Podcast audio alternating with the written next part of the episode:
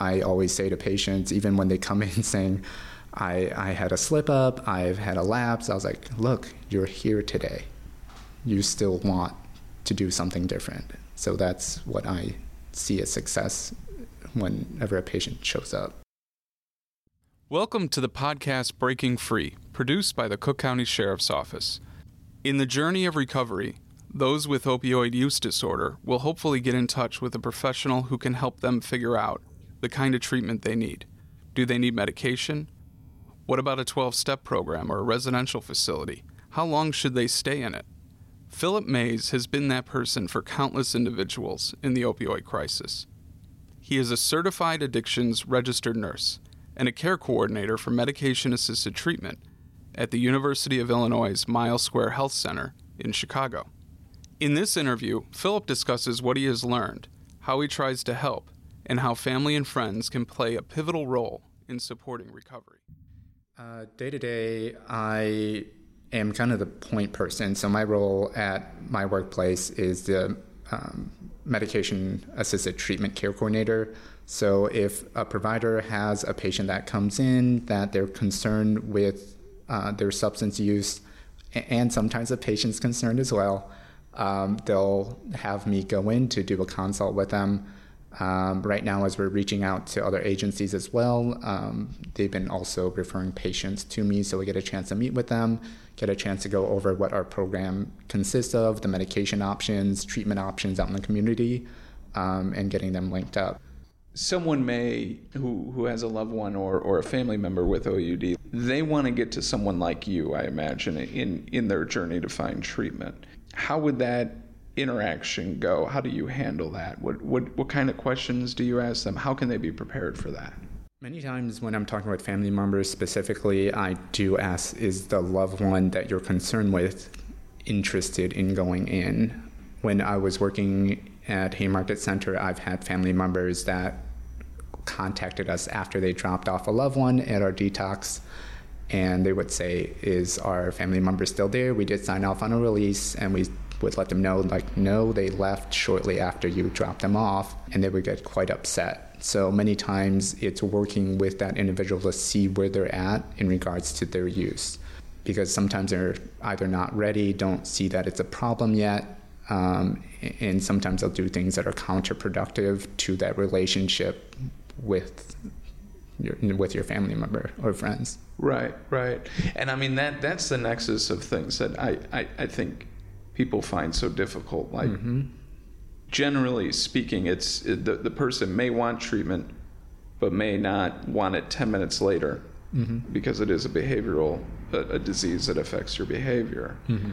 Is there really anything that you can do as a medical professional? And and the answer may be no um, if someone like comes in and says, "Well, I have a person with this problem, but I can't get them to come and see you," like, it, at what point does the person have to become involved? One thing I do with uh, providers is when I'm after I meet with a patient and they are they are aware of the services, they are not interested in anything right now. I do let the provider know just keep the conversation open. Don't go back in the next appointment saying, Did you go? Just ask them, Where are we at right now in regards to your alcohol use? Where are we at right now in regards to your opiate use? Mm-hmm. So that way it keeps that conversation open um, so that when they do want treatment, they feel comfortable following up with the provider um, instead of saying, like, Oh no, I failed the provider, I failed mom and dad. Um, so I'm not even going to ask them, even though they're ready at that point. So a lot of it is just seeing where where might it be problematic in the future with your use, um, where you might want to get treatment. So that's one thing I track every time with patients, especially if they're kind of questioning where they want to be at at the moment. And how do you gauge that when you're talking to them? If obviously, if they say yes, I, I want them, then that's that's an affirmative, important step in, mm-hmm. in the treatment process. What kind of questions do you ask them to to try and determine what the path of treatment may be that you can help them get to? What what are you looking for to um, make your decision and recommendation? So, if individuals are kind of ambivalent in regards to treatment, typically the question I ask is, what would need to happen where you find the use to be problematic? So, and sometimes they will say, and I'll ask them what's important in your life right now that you would hate to lose. Um, so sometimes it's relationships with loved ones, it's um, current employment, um, it's respect in the community. So these are things that I'll track, and then later on, when I do follow up with them, um, I'll see if those has, have changed or not. So sometimes during a follow up, um, they'll say, okay, I got into arguments with my loved ones. They left and walked out a couple times this past month. Um, maybe then I'll say, okay, that was something you mentioned to me prior. Is this something you want to kind of discuss more right now? Are you ready now? Mm-hmm. Yeah. Once you get past that stage, how do you, um, what are the relevant factors to determining this person should be maybe the best place for them as outpatient, or maybe the best place for them as inpatient, or um, you know the different um, medication assisted treatment options there are. So typically, I will go over all the different options with them. The decision ultimately comes down to the individual themselves. Many times, they are only willing to do an outpatient setting with us in a clinic because they've already established with us. They're comfortable coming to a doctor's office and one thing I'll let them know is like, okay, even though after the assessment I've done, you do kind of seem to qualify for a higher level of care, the thing is, let's start here mm-hmm. if this is what you're comfortable with. And we will see if this doesn't work out, what is agreement. So, and I'll typically get some guideline down with them. It's like, okay, we'll try this out for a month. If we continue to um, be using or, or this isn't working out, I'm willing to go in um, and get assessed for a higher level of treatment. So you make a recommendation, but you meet them where they're at. Correct.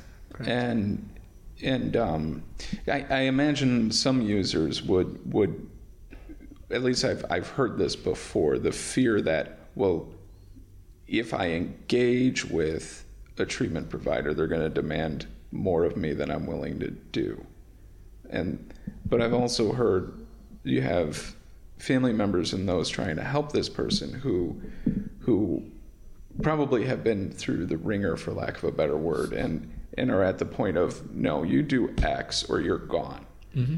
um, so I think it's it's I'm, I'm sure you probably live that with your patients in terms of how how do you strike the balance of being um, of of allowing the person to do what they want while also knowing that you know it may not be the best course.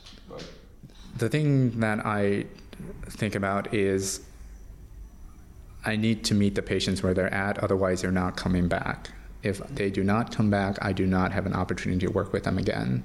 Um, and sometimes, due to the continued use, that might be the last opportunity where they don't feel comfortable, they might overdose, and then that's more or less it for me, the important thing is building that rapport with the individuals I'm working with so that they feel comfortable coming back if needed and when they're ready. Because you can be that third party who's who can be objective and, and you're not directly impacted or offended by their behavior or you're not living with it. Um, something I think people struggle with is um, are there different levels of addiction and is there a different corresponding level of care? with with a lot of other diseases, um, you have you know if you have stage four cancer, there's this regimen. If it's stage two, there's this regimen. Is there the same thing in this field? Uh, yes. So with assessments that are done um, due to ASAM or uh, the GAINS assessment, um, there are recommendations due to where patients are at. Um, at the clinic I work at, we are the least intensive level, so we are medication assisted treatment. But when again, when they show up to our clinic, that's sometimes where they're at and where they're willing to come to us for. So I always will say this is what the recommendation is, and if they're not open to that, I don't turn them away because they're willing to come and try medication assisted treatment at our clinic. So I would rather them try something with the agreement if it doesn't work to try something different. Um, otherwise, I say like this is a definition of insanity if we continue doing the same thing with the without having anything else change. So, uh, can you talk a bit about the relationship between MAT and counseling? How imperative is it to do both? I always say to do both. Um, medication assisted treatment, the name comes from it being the medication as assistance, so it's not medication as treatment. The medications itself will take care of the physical withdrawal symptoms, also will help with cravings, but due to it um, being viewed as a brain disease, it doesn't.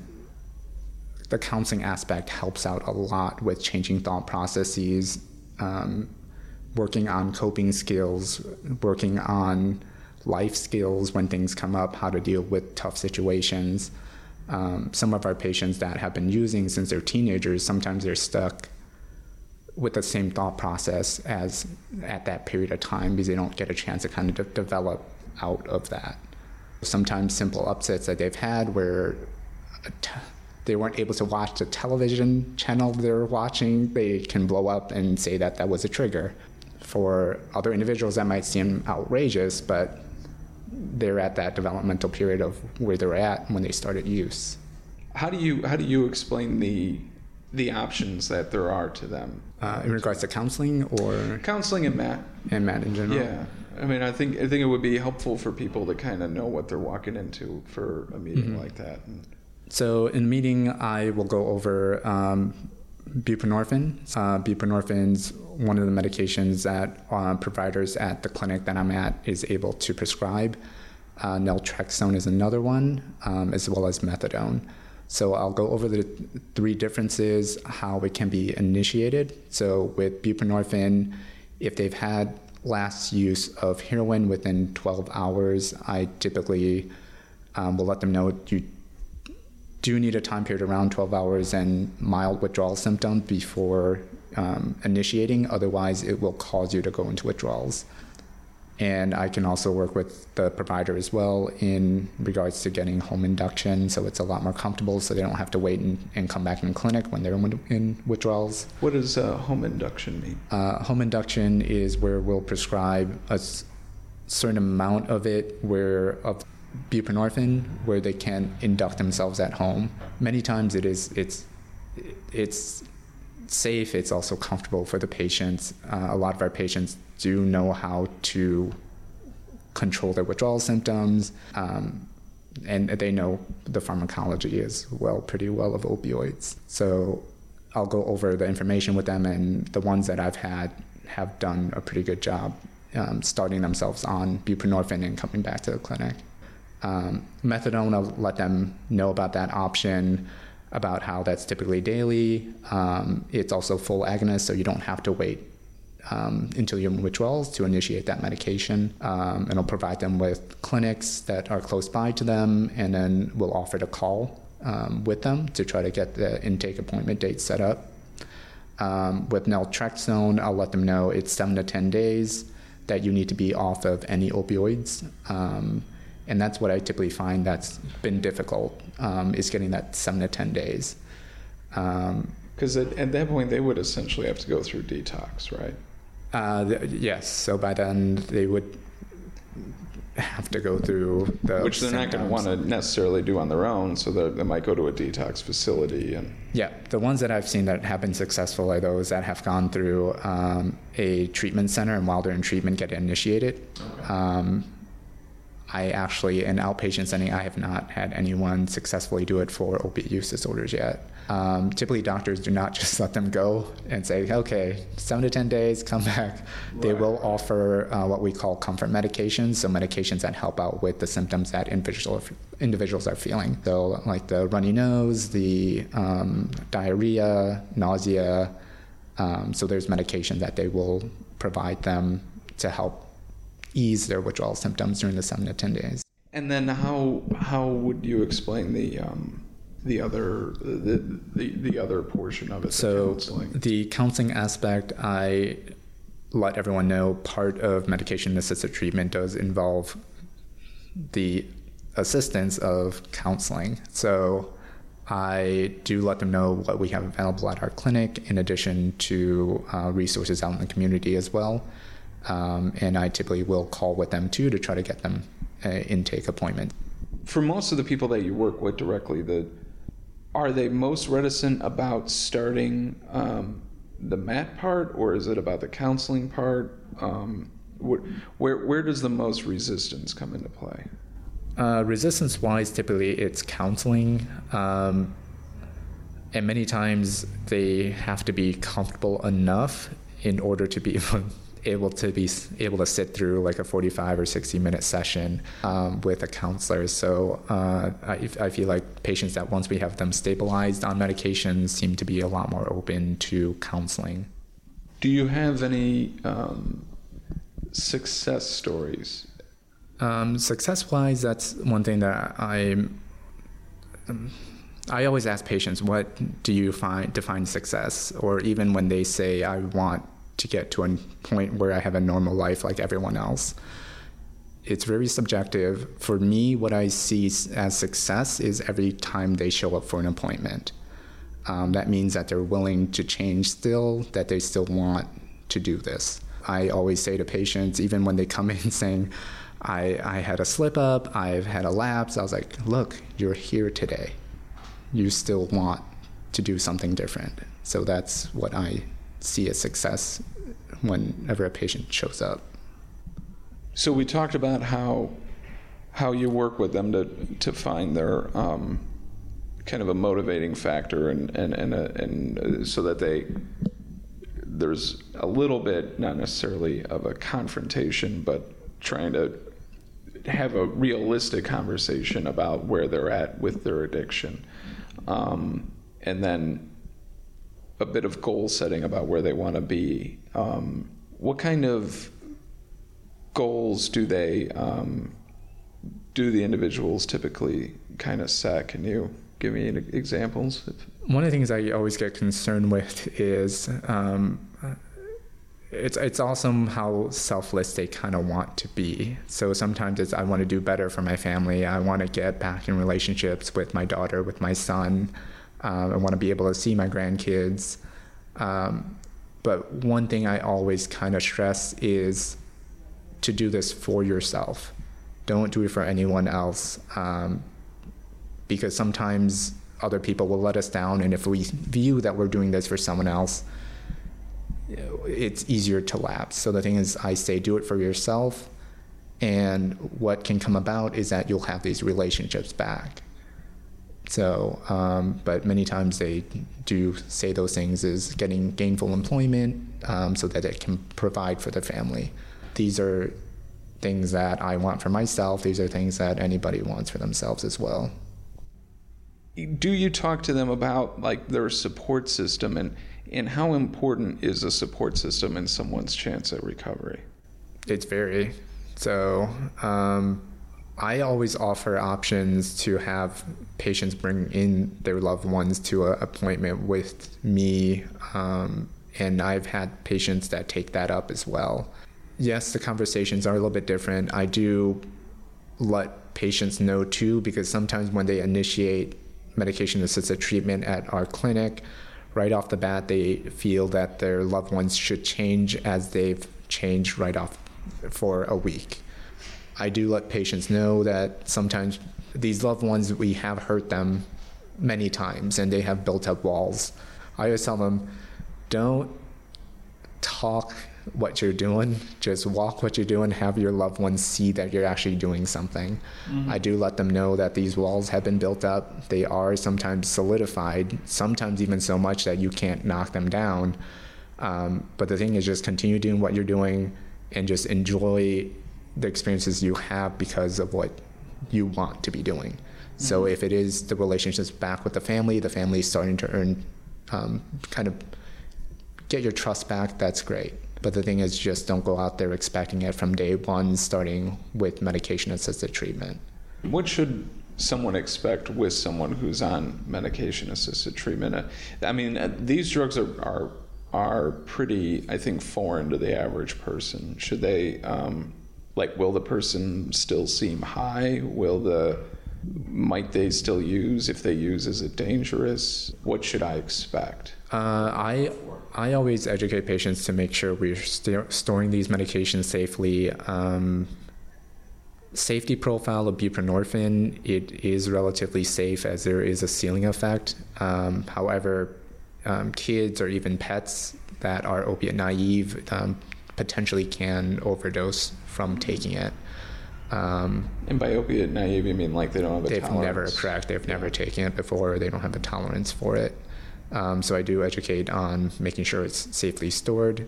Um, otherwise, they with buprenorphine, individuals should not look um, like they're quote unquote high um, or out of it. Um, and many patients that I've seen, they've really haven't had any issues with it.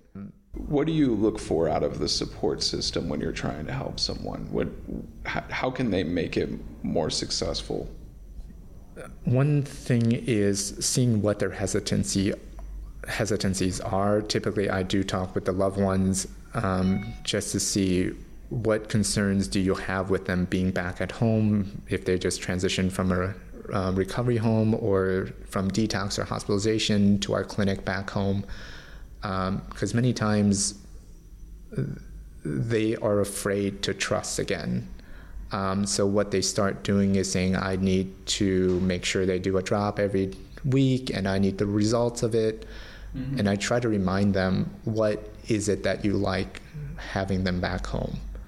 What are the positives that you see in having them back home? And why don't we start focusing on that more so than seeing that he may mess up, she may mess up again, or go back and using? Because when you keep doing that, it can also pressure the individual that's trying to change to kind of go back and lapse because they're living up to the expectations that you might be setting them up for as well. So sometimes just look at why you want them back home more so than focusing on this individual's continued use. He's not telling me everything cr- truthfully or not. So, so being being supportive. Correct. Yeah. Correct. Which I imagine can be really hard sometimes because mm-hmm. I, I, think it's hard for those on the outside to to say like, well, he's the one doing all these wrong things. Why do I have to change what I'm mm-hmm. doing? Why mm-hmm. is it on me yeah. to uh, accommodate that? Yeah. Right. Yeah, and sometimes I can't imagine what families go through as well, mm-hmm. as each situation is different. To find treatment options in Illinois, please call 833 234 6343 or visit helplineil.org. For treatment options across the United States, please call 1 800 662 HELP or 1 800 662 4357. For information on this podcast and other efforts in Cook County, please visit cookcountysheriff.org. Thank you for listening to this installment of Breaking Free. For episodes, please subscribe on iTunes, Spotify, Stitcher, or Google Play.